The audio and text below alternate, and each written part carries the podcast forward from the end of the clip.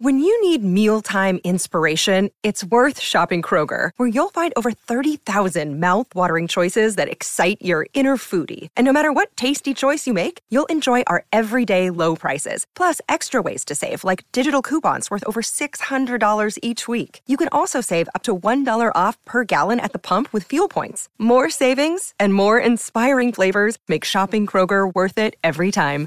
Kroger, fresh for everyone. Fuel restrictions apply. Life's so full on. I've been working on this deck for ages. These steaks don't cook themselves, you know. Life's good with a Trex deck. Composite decking made from 95% recycled materials that won't rot, stain, or fade. Trex, the world's number one decking brand. The panel. Panel time, yes, it's 10.21 here on SENZ and uh, it's a Newshub double up this morning with uh, Alex Chapman and Tom Bartlett uh, side by side. Uh, I'll start with you, Tom, because you're the senior, I understand. Um, the Super Rugby uh, debate that's uh, starting to rear, I guess, a sort of an ugly head between Australia and New Zealand. How are you seeing this in its early stages?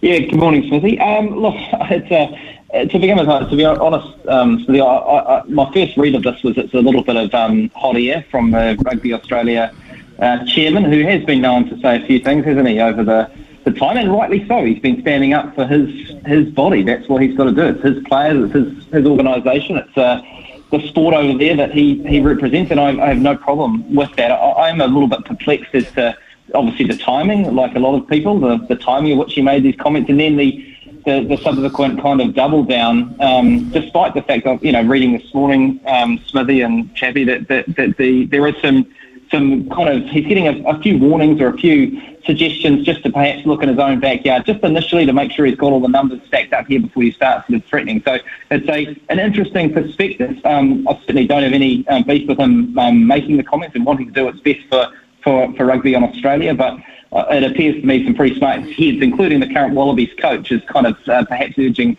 uh, maybe don't don't pull the trigger too early, pal. We, we need to kind of make sure this is right for us, and, and perhaps playing against New Zealand in this this um, Super Rugby Pacific competition is the way to go. So interesting perspective, Smithy, but uh, I'm not convinced that um, it's anything other than uh, a bit of hot air.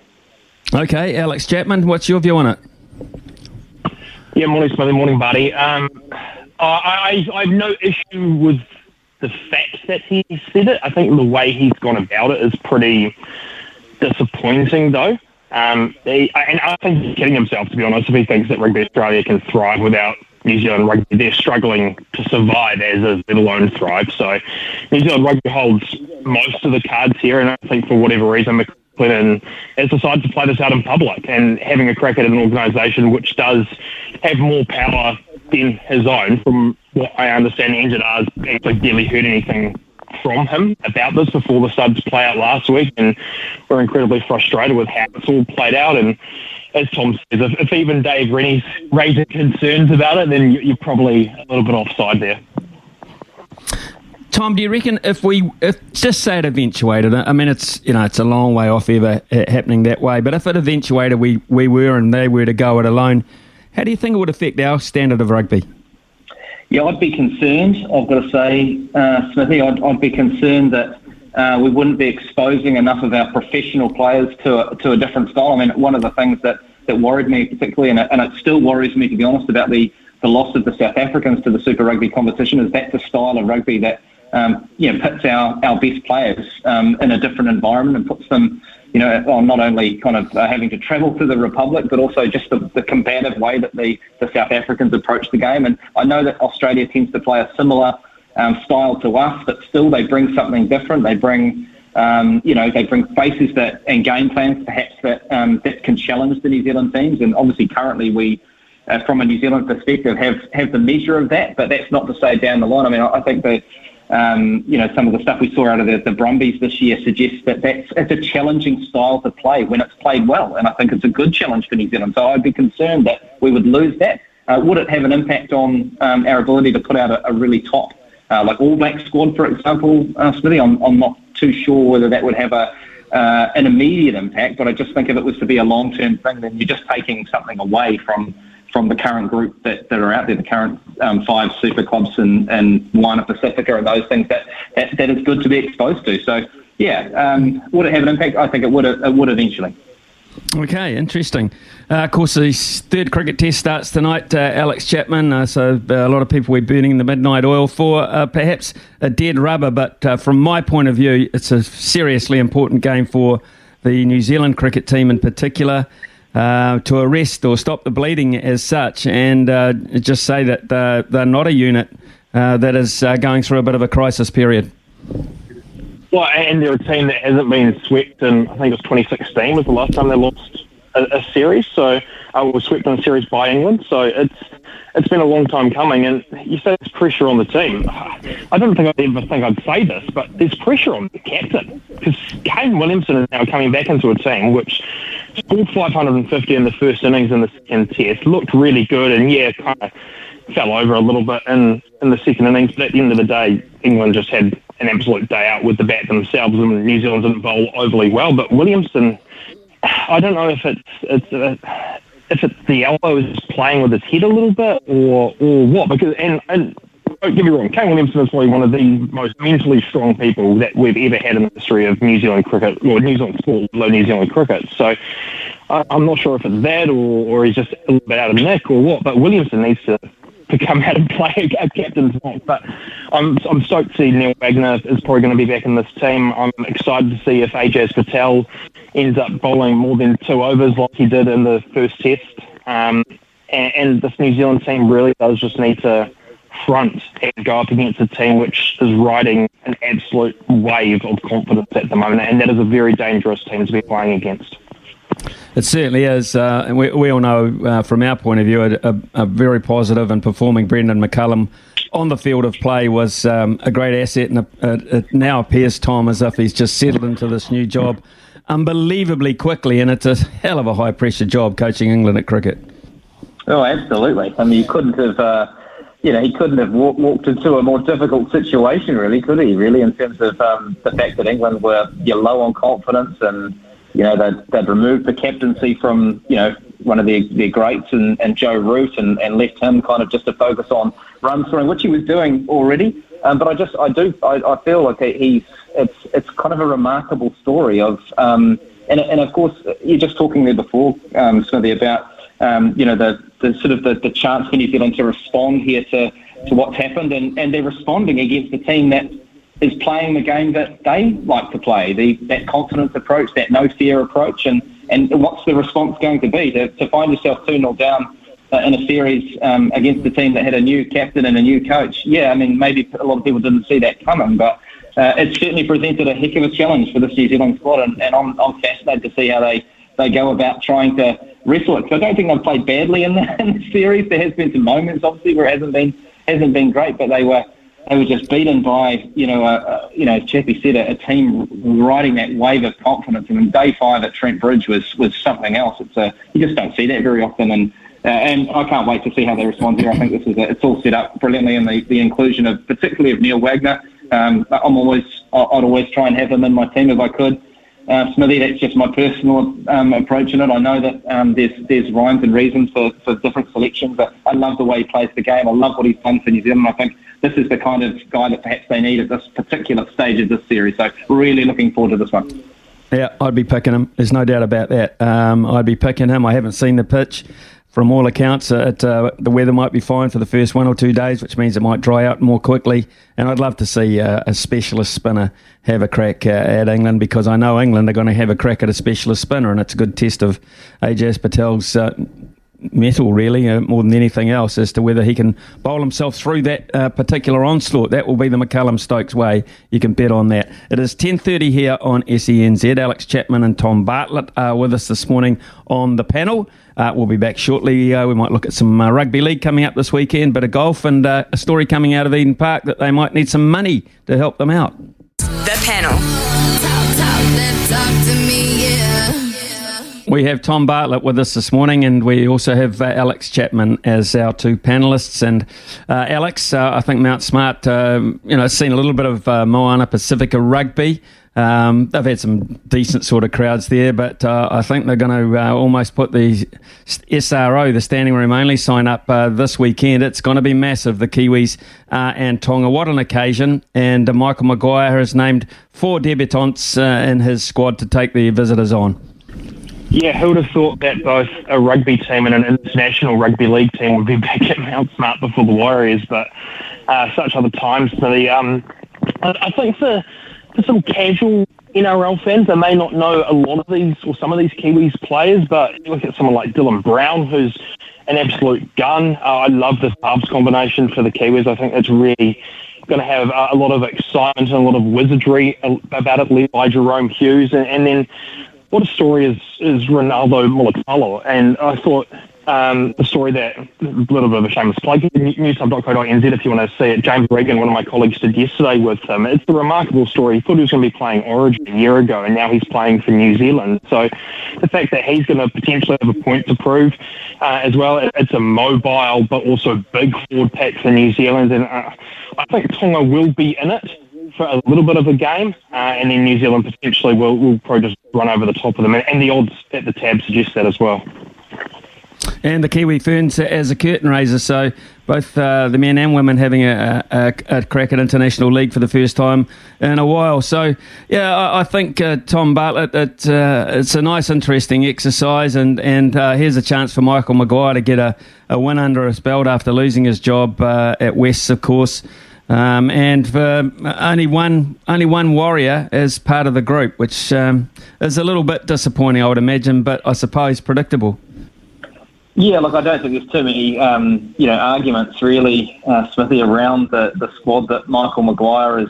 First, I know there was some, uh, you know, a bit of comment around Shaun Johnson and, and his place in, in the international game, perhaps going forward, and those kind of things. But but Michael Maguire, his job is to is to coach a team that, that can win and can beat beat Tonga, a very good Tongan team. So um, I, I, don't think there's any, as I say, any argument against the team. I think Michael Maguire, um, yeah, you, you, touched on the fact that he's had a pretty tough, tough old time at club level with the, uh, you know, the, the, the, loss of his job at, at, the Tigers. But look, he's a he's a focused coach. He's a good coach. He knows how to get the best out of players when when he needs to. And I think this group I mean, you, you know, Chappie touched on, you know, the, the Dylan Browns and particularly Ronaldo Mulitalo and, and Moses Leota, the Panthers, part of that Panthers side that's gone so well uh, in the last couple of years. There are some, some debutants in this Kiwi team, but there also, there's a core there um, of experienced players. I mean, someone like Kieran Foran, I think, a long time, uh, perhaps uh, we had thought maybe we'd seen the last of Kieran Foran in a Kiwis jumper, but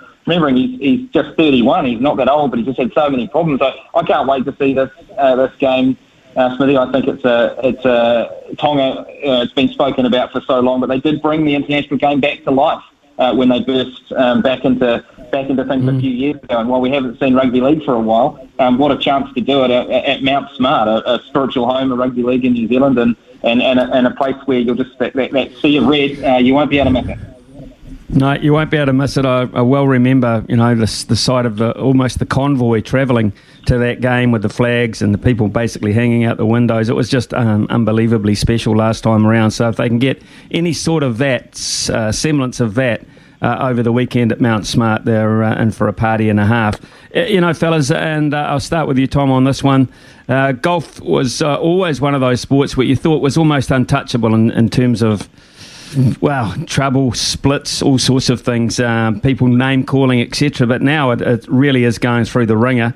Uh, and now we hear that uh, the British Open, run of course by the R&A, probably one of the most uh, proper sporting bodies in the world, has uh, decided to allow the LIV, the LIV golfers, uh, into the uh, Open Championship, which was an interesting one. It's sort of I would imagine disappoints uh, the PGA people. They're looking to, to have a united force against this LIVs. How do you, how do you read this situation? Koepka it looks like it's going to the LIV. Where do you think this is going to end, or is it ever going to end?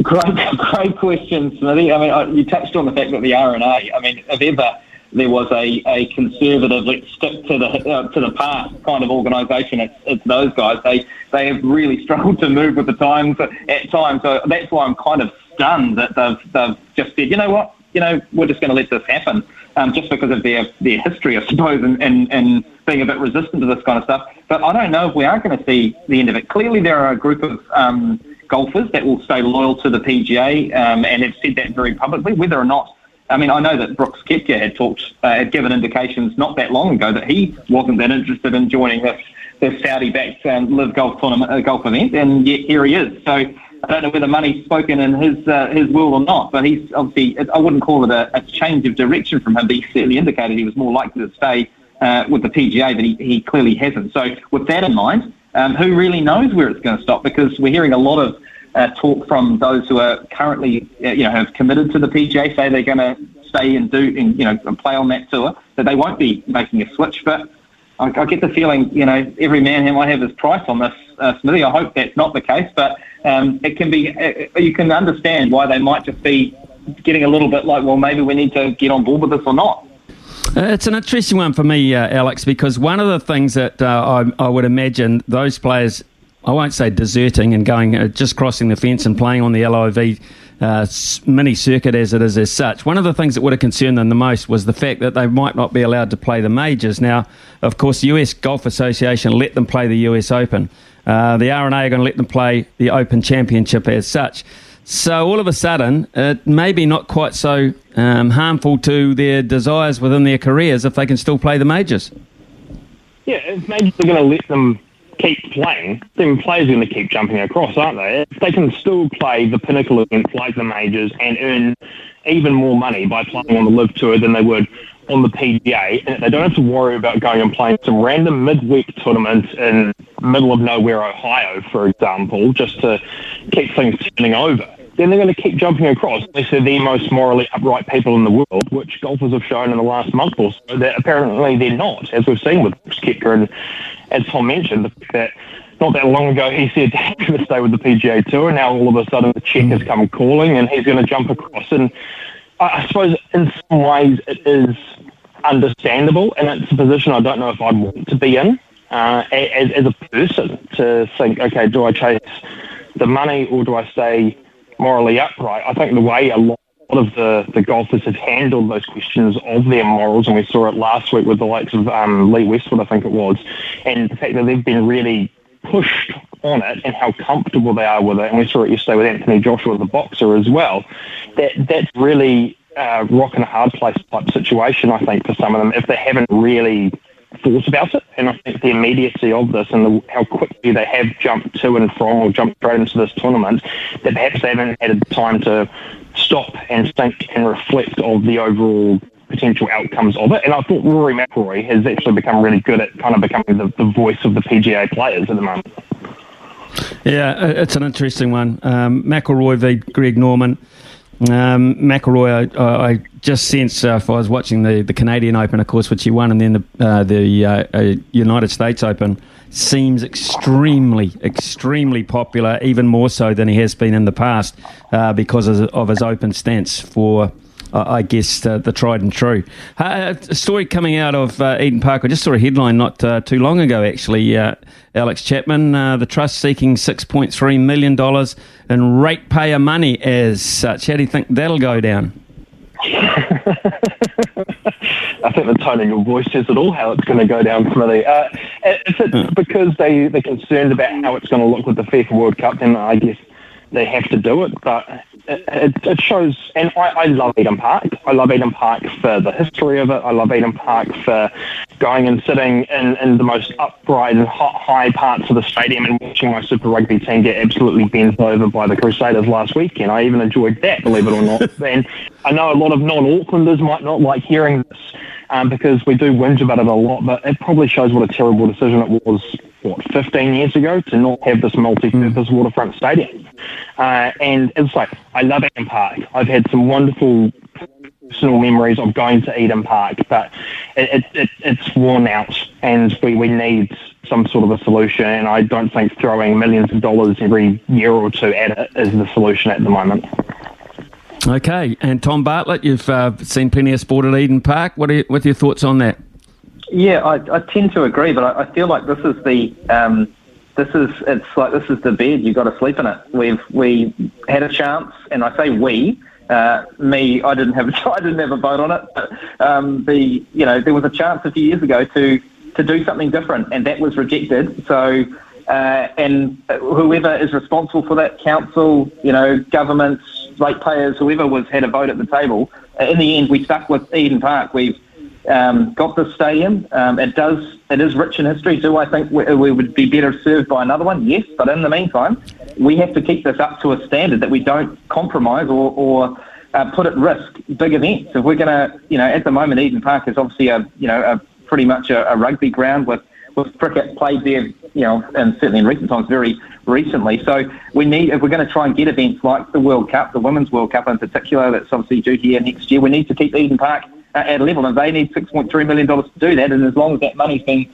being well spent, then I feel like this is the, um, unfortunately, that that's the price we're going to have to pay to, to ensure that, that Auckland um, keeps top level sport. totally agree. I think it's a fait accompli. I really do. Yeah, absolutely. Uh, I was going to say, if, if, we are going to put money into a stadium, though, and I, as I say, I'm an Auckland, I'm a proud Aucklander, it needs to be Christchurch. If we are going to put any money into a stadium, it has to be Christchurch. It's not about building a new one in Auckland or pumping money into a park. We need to be prioritising that. Okay. Um, certainly something's got to happen down there. There's no doubt about it. Alex Chapman, Tom Bartlett have been our panellists this morning. Thank you very much, uh, gentlemen. Have uh, an enjoyable extended weekend if you are able. Thank you for your time. We'll have another one uh, on Monday morning. It's Tyre Power's Big Footy Final Sale. To kick things off, you can get the power to buy three and get one free on selected Toyo passenger car and SUV tyres. Tyre Power's Big Footy Final Sale can't last.